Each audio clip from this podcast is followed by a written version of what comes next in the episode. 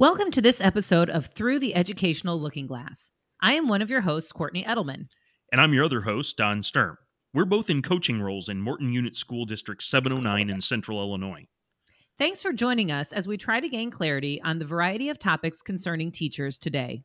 Let's take a closer look at today's topic. Today's topic is looking at reflection as an intentional practice. And we are back from the long Thanksgiving weekend and nearing the end of the semester. It's coming at us fast and furious here. But at this time, I do think it allows us to step back and gain a little bit of perspective on how things have gone the first semester in our classes, and then maybe to look ahead with some goal setting as we reflect on what's gone well and what are areas of growth. We have with us Sara Candela. She works for... I'm going to let her describe her role in her job, but she works for Swivl. She works for Engageable, all the same company. So welcome, Sara. You're not in studio. She's actually in Los Angeles right now, but welcome. I'm in the big studio, America's studio, yeah. West Hollywood. West Hollywood, yeah. Tell us a little bit about yourself. I am the community manager, the only one, for Swivl. I'm kind of getting used to not saying Engageable anymore because we're phasing Engageable sort of away. So it's the first time I'm ever introducing myself as a community manager for Swivl, because Don knows me as a million other products under the Swivl umbrella.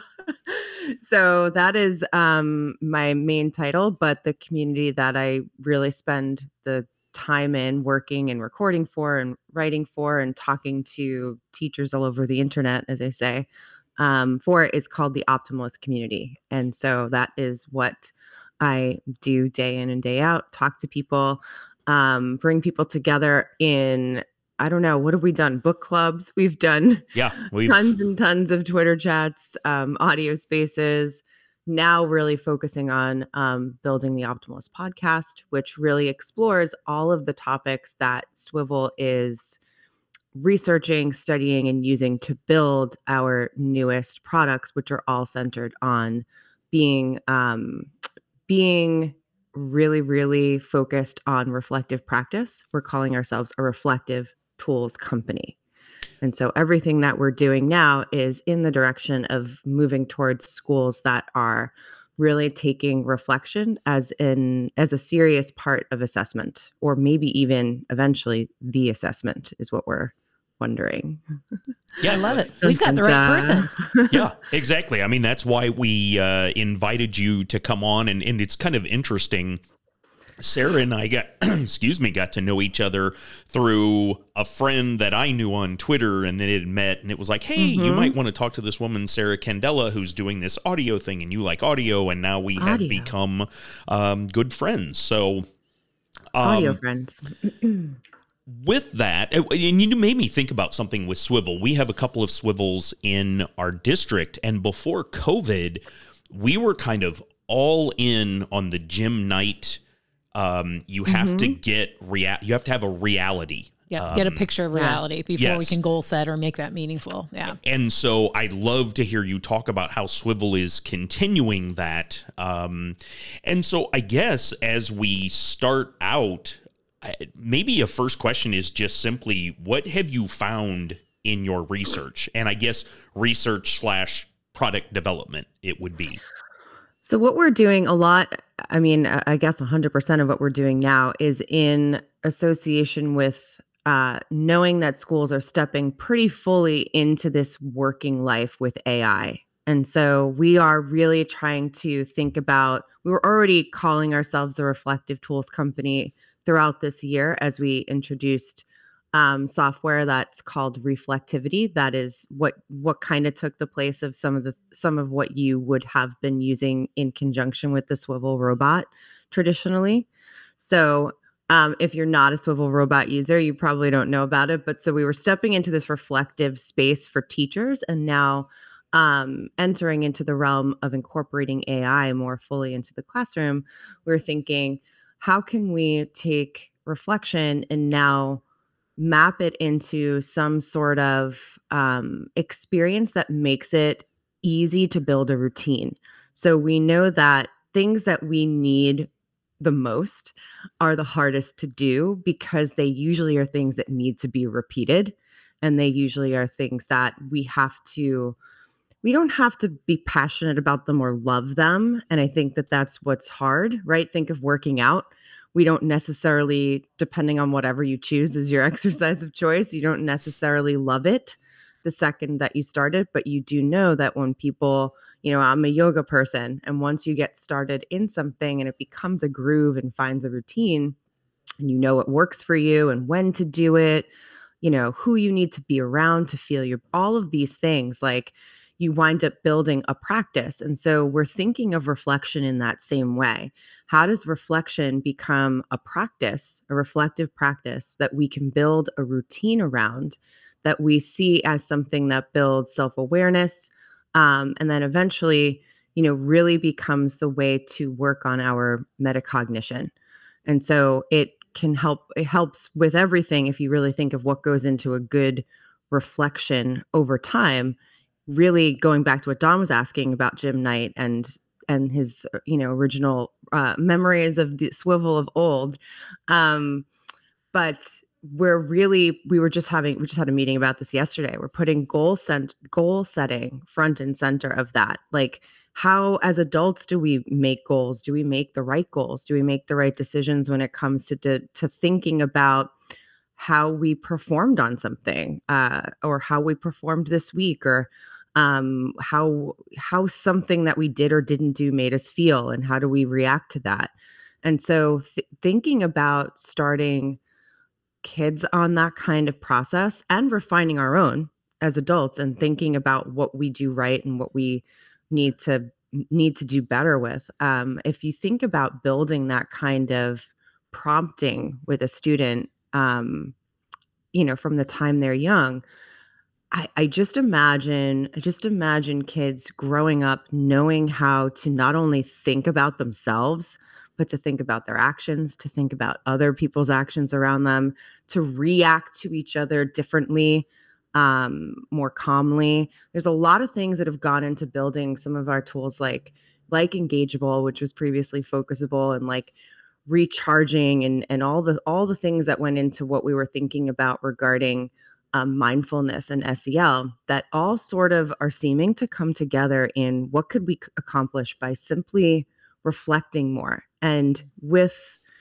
what we're building now, what we're working on now, and we've just launched our new tool, Mirror, is with Mirror is this idea that we can now take AI and use it way differently in the classroom than I think we're thinking about now. How can we use it to actually create a process where reflection is easy for a teacher to assign and make routine and not have it be like this big project that becomes another thing on her plate that she has to grade or look at or read or listen to, but also tracks the way kids are thinking and tracks the way they are progressing or are setting goals or are handling challenges. So there's a lot that goes into that, but Don asked me one question and I never stopped talking. Well, and I was going to say, this will be the first episode that you start editing. There's a whole lot there in terms of reflective practice. And obviously, to say, do you believe that we can teach reflective practice? The answer would be yes. But you've just uncovered a whole lot of layers of that reflective practice. Can you talk a little bit about some of the most important aspects to teach somebody? Because I think sometimes we think either a person is, someone who reflects or they don't. Right. And maybe we look at it as more of an inherent trait or characteristic. But you obviously believe we can teach that skill. So what's the most important? What are some of those important components in order to do that? And also, just to add to what you just said there, I think reflection often gets these days kind of just pushed into the realm of like journaling. Mm-hmm. Like a lot of us either journal or jot down thoughts or wake up and do a brain dump. And sometimes those things are part of their reflective in nature, right? I think that's how you would categorize them, but they're not always formulated with any kind of structure that leads us to working on something that was disappointing us. Like when I write in my journal, I'm not like, so today I'm going to fix this. So, you know, and so I think we often think that we're reflective because we maybe write down some thoughts or talk to somebody about our thoughts. And then we just, we let our minds wander a little bit. And I think what we're really advocating for is more of a structure. So how do you teach somebody to be reflective? And we think that part of that, a big center of that, is a goal and thinking about whether or not, is it the right goal for what it is you want to accomplish?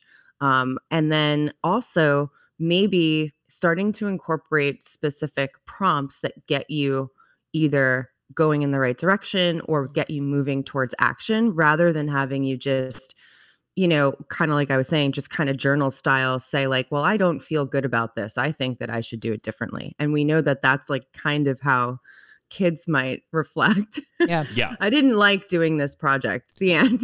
Right. Yeah. You know, so how do we incorporate more specific types of prompting to get us all moving in the right direction, where reflection is always connected to the next action? So if I started off just doing something once a day, you know, perhaps by the end of the week, I'm going to see that wherever I started on Sunday, everything that I talked about in my reflective practice sort of built on one another. And it became like, maybe at the end of the week, it looks like an action plan, or I see like, wow, I'm not, you know, I'm not really great at XYZ when I do this in the morning. I'm better when I do this at 3. You know, so it's getting us to think about our behavior, like how do we like build prompts and questions that like get us to think about our behavior, the way we think, the things that we're doing. Maybe it goes deeper than that, depending on what you're reflecting on. Maybe you're thinking about your relationships or how you work in a group with others, you know, because you can also start, once you get better at that, you can start incorporating it as group reflection too. So like, imagine the three of us reflected as a group after this interview. Yeah. Well, you know, and you think about like, you know, I never want to sit in a room with Don again. Okay. You can take that out if you want. Oh man. No, but you can see the implications of that if you think about what it means to get better at that individually first, and then what can we work on together as a group, and how does that start showing itself? Like, can you give an example? The whole time when you were talking, what I was thinking about is give me an example of a great prompt to start somebody on a reflective journey, because the whole time when you were talking at first, I was thinking of a colleague of ours who is our SEL kind of person. And she always makes this statement, I think it comes from Dr. Bruce Perry, that a dysregulated adult cannot regulate a dysregulated kid. Yeah. Sort of the same. And it made me think about a person who doesn't reflect probably can't teach reflection. They have to have some guidance as well. So I love this idea of prompts. So give me an example or two, if you can, of great prompts. Yeah. And I'm going to give a shout out to Matt Miller here, because he just on Monday published this amazing blog that now I'm obsessed with. We're obsessed with on my team, and I haven't closed it since he published it. But he published a blog called 6 Ways to Prepare Students for an AI Future. And the reason why I've latched onto it is because, and it's very lengthy and detailed, but I've latched onto it because it's literally completely aligned with exactly what we're studying and building and talking to people about and writing. And so I'm actually using it in some of the work that I'm doing right now. But he talks about this exact idea of kind of moving away from the traditional habit of asking, what did you do? And instead ask, why did I do? And so if you think about what the difference is in just switching that one word, when you're talking in terms of a reflective prompt, instead of saying, what did you do today? Or what did you do? You know, what did you do in this project? Ask, why did you make that decision? Or why did you choose to sit at that table instead of this one? And then it's not that I'm looking for you to answer me and give me the correct answer. I don't care if you tell me. I want you to tell yourself. I want you to think about that for yourself. Why did I sit at that table and not this one?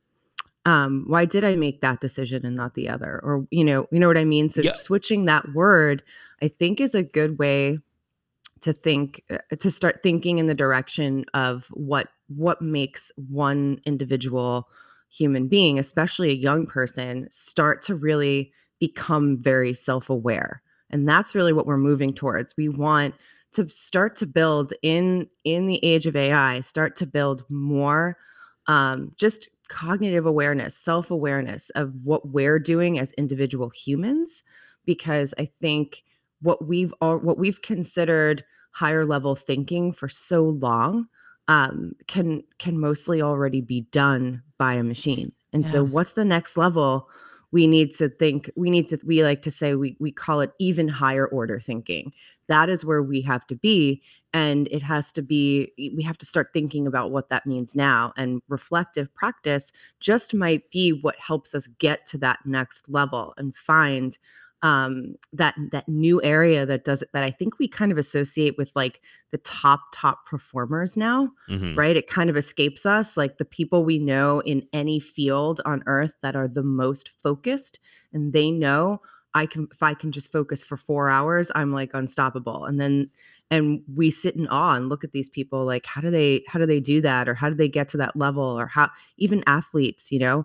And I think that we're going to have to start thinking about what makes that level, what it is that gets people there. Because I think we're already seeing that we have to, in order for us to maintain our competency, I think in the world, we're going to have to really step it up. And I think that being aware of one's own thinking is going to help us really, and if you think of this in terms of school, it's kind of mind blowing, but really reach new levels of being able to encourage intrinsic motivation. Yeah. So encouraging that, where do we get people motivated? I think it's hard work to get anybody to reflect at a level that is going to make them realize what they should do and shouldn't do intrinsically. But I think that that's the direction that we have to move in. And so that's what we're working on and experimenting with and building towards, is how do we help teachers find this easy way to incorporate more reflective practice as a routine, so that it can build up as a way that you can actually start to look at the reflective practices of all of your students and make decisions based on what you see them doing. Individually. Well, I love the crossover, and it's not anything I anticipated, talking about that crossover from AI to reflection. I think that's fascinating. And then I also want to revisit for just a moment when you said at the beginning that reflection could potentially replace assessment, that the reflection would be, robust enough that is the assessment of a student. My cynical teacher side is like, oh yeah, right. But now as you're talking about it, I still think the same thing. But as you're talking about it, and really even just changing the nature of that prompt and the idea of what you're asking, and really asking somebody to dig into the why of their thought process. I mean, now I can see where assessment would be possible through that. So I think that's an interesting way of looking at it. Yeah. And not to say that you have to just constantly sound like a robot saying, but why? But why? Because there's other ways to do it too, right? You're really just focusing on what's been learned, what's been achieved, what value, even if you're not doing a learning type of reflection, like you're looking at why something happened, or why I did something, or why I thought something. Yeah. And it's really just asking you to define why, whether an experience was positive or negative for you, whether it felt healthy, did it help you create a healthy habit? Did you learn something that's going to push you towards your next goal? What was your goal? It just gets you thinking about thinking. And I think that now I'm aware that I'm saying think a lot. Well, no, but that's where thinking about thinking. And now I think, and that whole idea of metacognition, I think, Courtney and I taught together for years, and I think we were both pretty good at that. We would sit down I'm not going to say at the end of every lesson, but at least at the end of every week, and like, okay, how did that go? I don't know that we specifically said, why did we do that? But some of the changes we made were because we didn't like the answers to the questions that we were asking. So why are we doing this in this class? Well, that's because it was given to us by other people and we're just not on board with that. So what's the result? We're going to change it. And I think it's hard for me to imagine not being reflective, but I know that I have to put myself into other people's place, and maybe they're not comfortable with it. They're afraid of it, because reflection can cost you more time. Yeah. Because if you really decide, I don't like this and I can't keep doing this, then you have to make a change, and that change might cost you time. Yeah. And I think I'm glad you brought that up. Culturally, this is outside of the realm of just education too, but like culturally, socially, we need to really start to be okay with slowing down in that way, right? It helps all of this stuff. And it goes back to everything we talk about regarding incorporating mindfulness. And I mean, that is mindfulness, mindfulness is just being aware. And really what reflective practice is just, be a hyper way of being aware that everything that you do builds the life that you live. Like everything that you're doing today and thinking about, like if you don't do it and then you don't do it for a month, you kind of can't get mad at yourself because you've chosen that. So I don't know, I'm going into philosophical realms now, but it's like, I'm going to throw something out there that we just kind of were talking about in a meeting yesterday. So I've never said this out loud in front of other humans. So but we're thinking like, think of metacognitive cycles as like the way you would think of like wearing a step tracker and doing 10,000 steps or 100,000 steps in however many weeks or whatever it is.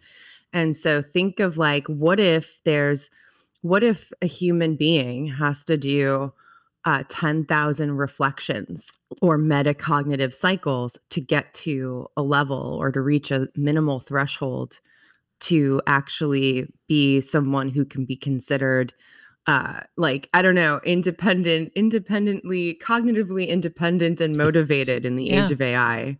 Doesn't that sound, it sounds a little weird, but it actually doesn't sound that far off because we've not really thought about reflective practice in that way. Yeah. But what if it we've never thought about it. Oh, calculating it. Oh, like tracking how often I reflect. Otherwise, it will sound like me just, maybe I open my notes app and I jot down some things every day or every few days, but they wind up being wanderings and they're not routine, structured, and focused. And so that's kind of what we're moving towards, like thinking about it in a way that you would think of a fitness tracker. I know that I need to do this in order to reach this goal or to be this weight or whatever it is that you're doing it for. But we now think that that's normal. Even if you don't wear a fitness tracker, everybody talks about steps and counting things like that as if it's like, oh my gosh, you don't do 10,000 steps a day. It's like you don't drink 185,000 ounces of water a day. And it gets to the point where like I haven't worn a fitness tracker in years, but I did for so long, and I walk so often because I have dogs that I kind of know like mentally how much in a day I've walked, and I'm like, oh, I know I've probably reached like 15,000 steps. Like I kind of know it because I did it for so long repeatedly, multiple times a day. So like, what if those cycles of reflection, those metacognitive cycles are just as important over your lifespan, that you have to build up those cycles that creates almost a different type of mental you. You're creating a new physical you with tracking your fitness and then tracking your mental clarity, your self-awareness, all of that stuff, even your moments of calm, like all of those things build into your reflections. And so, what we're really doing is trying to introduce, and we're saying socialize this idea of reflection being something that can be quote unquote automated. When you think about when you have that initial worry of like, but it's going to take so much more time, or like, how am I going to be able to, where am I going to put it? in the day. But it literally just like anything that we have to get used to why it's important. You know, we sacrifice things that are not serving us. And so we really have to start reflecting on what can be dropped in service of being able to start accumulating these metacognitive cycles that can build us into, I think, the human beings that we're going to need to be in the next age here that we're stepping into. But yeah, so that's what the automating reflection really just is about, getting it to be almost like automatic in a room, in a classroom, where a teacher doesn't have to think like, oh my gosh, I want them to reflect on this. Like, it doesn't become something you just want a kid to think about for 2 minutes. It becomes part of what we do when we complete something or start something. We sit down and we reflect on it, and I talk to myself. And the reason I keep skirting around saying that, because that's what the actual product that we're building, Mirror, does. It creates an AI reflected self for you, so that you are talking almost to like a little avatar of yourself that asks you prompts back. And so it kind of takes that step away from the teacher having to always be the one asking. So I think that's a great way to close. And we always like to leave with reflection questions. And so our first reflection question is, how do you embed reflective practice into your work as an educator? And next, how do you teach and encourage reflection as a practice for your students? And finally, what is one area of your practice that would benefit from intentional reflection? And Sara, we do really appreciate you coming in and being willing to be interviewed. Yeah, thank you so much for your time today. Yeah, thank you guys for having me. And this has been really fun. A good, nice wake up for me in the morning. One of our main goals of this podcast is to create meaningful connections. If you'd like to share your responses to the questions, we'd love to listen. This can be done through the Google form that we have linked through the public site on Anchor, or through Anchor's voice response option. Additionally, consider sharing your thoughts with a colleague or an instructional coach to open up meaningful dialogue. We have enjoyed taking this journey with you through the educational looking glass.